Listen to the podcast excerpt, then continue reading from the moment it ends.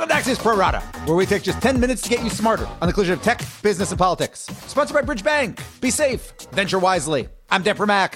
On today's show, why Hertz went broke and what a major music label can tell us about the pandemic. But first, SpaceX blasts off. So, tomorrow, Elon Musk's private space company plans to launch its first ever crewed mission, which also would double as the first launch of NASA astronauts from the US since 2011. Why it matters is that this flight could determine the future of US space exploration, plus of the burgeoning private sector space industry. The rocket itself is SpaceX's reusable Falcon 9, which it's launched before, and the space capsule is being called the Crew Dragon. It can technically hold up to seven people, but tomorrow we'll have only two, with the capsule then able to automatically or autonomously dock with the International Space Station. Both of the astronauts here, they have flown before, back during NASA's space shuttle program. But again, this will be the first launch of NASA astronauts from US soil in nearly a decade. Over the past nine years, all of the other launches have been done out of Russia, and there's already some talk that the US reasserting this level of control over its space program could fray a bit more at the already tense relationship between the two countries. Competition rather than collaboration. Oh, and one more thing to know the launch might not happen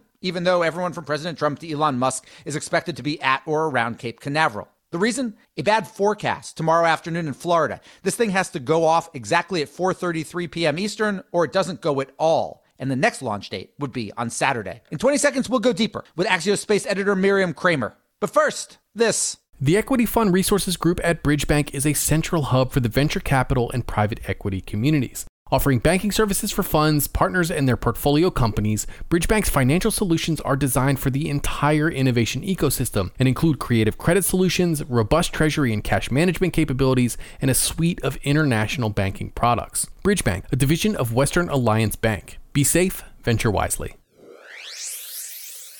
We're joined now by Miriam Kramer, editor of Axios Space. So, Miriam, let's start here. What would make this launch a success or failure beyond the obvious, you know, rocket goes up, doesn't blow up?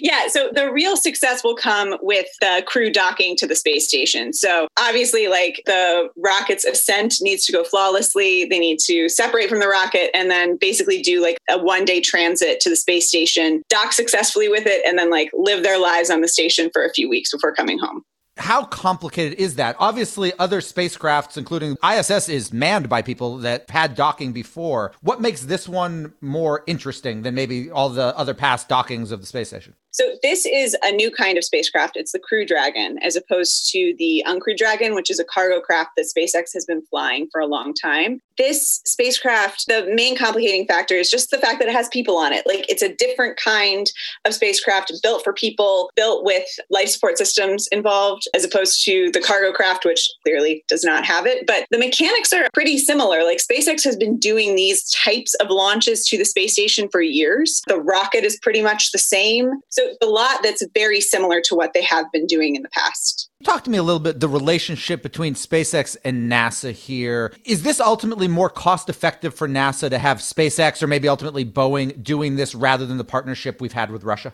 Yeah, it absolutely is. So a Russian flight costs on the order of around $80 million for a seat aboard one of the Soyuz spacecrafts. This will ultimately be about on the order of like 60 million as they start to fly these flights more regularly. Also, the development cost was pretty low by comparison to something like the space shuttle, which cost at the end of the program about a billion dollars per flight effectively. I think it was SpaceX's development of the Crew Dragon cost NASA about 1.6 billion by comparison. So it's actually been like a very cost effective thing for NASA. Cost effective, but still expensive. Compared to when SpaceX first announced this, we are obviously in a very different economic time right now. And, you know, I know President Trump has been very, very a big booster of the space program and increasing funding for the space program and, you know, get us to the moon, then get us to Mars. Should NASA be concerned, though, about budget cuts? It seems like whenever you get into major budget difficulties in Congress, space travel is always one of the first things on the chopping block. Yeah, absolutely. NASA should always be concerned about budget cuts, particularly in an economic crisis like this one. I think that in a lot of ways, the SpaceX program and the money that's sort of being shelled out for that is going to remain pretty consistent because of the need to have people on the space station, since that's something that's been tethering us to Russia. And it's a big geopolitical thing to have people on the space station. So that I think is pretty safe. But what isn't safe is if you look to sort of the science and the bigger ideas, even the Artemis program to the moon, that could could have some funding problems if the economic situation continues the way that it is. Assuming SpaceX succeeds tomorrow and it docks fine, et cetera, what does that mean, kind of big picture, for the kind of the future of private space travel?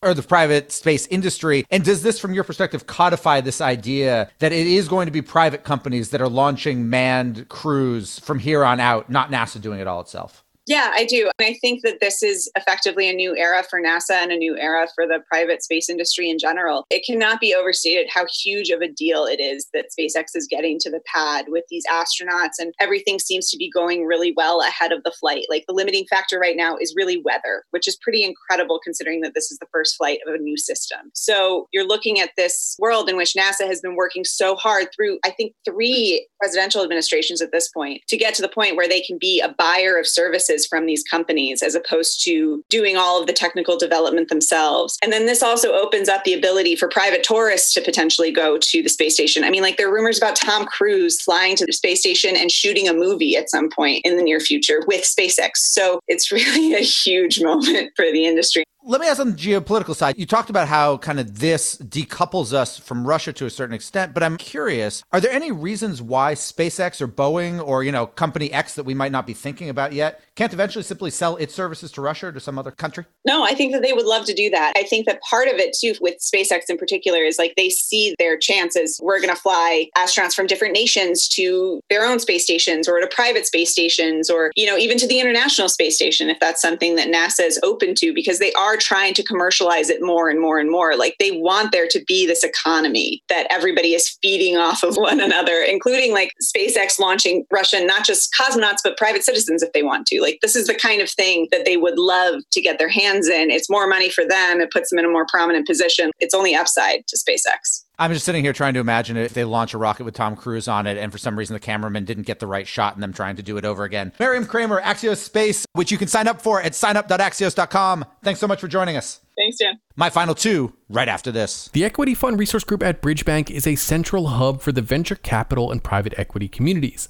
Leveraging nearly two decades of expertise delivering solutions to emerging technology and growth companies, Bridgebank now offers services for funds, SBICs, and general partners, including creative credit solutions, robust treasury management capabilities, and a suite of international banking services. Bridgebank, a division of Western Alliance Bank. Be safe, venture wisely. Now it's time for my final two.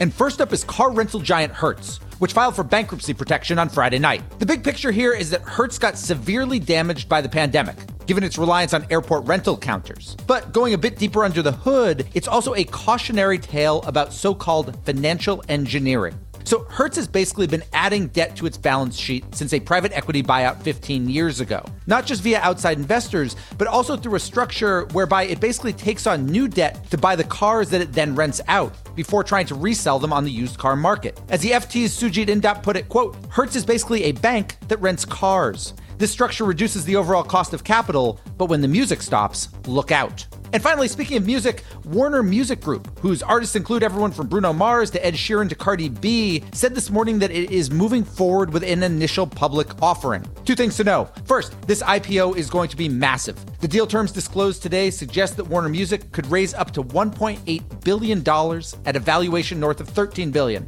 For context, the company was bought for just $3.3 billion back in 2011, when there was a burgeoning conventional wisdom that music labels were antiquated models. Second, this IPO was supposed to happen in March, but Warner Music delayed due to market confusion over the coronavirus pandemic. And the fact that it is going forward now reflects how the stock markets seem to have largely stopped caring about coronavirus, or at least just assuming that everything is going to be okay eventually. And we're done. Big thanks for listening. And to my producers, Tim Shovers and Naomi Shavin. Have a great National Paper Airplane Day. And we'll be back tomorrow with another Pro Rata podcast.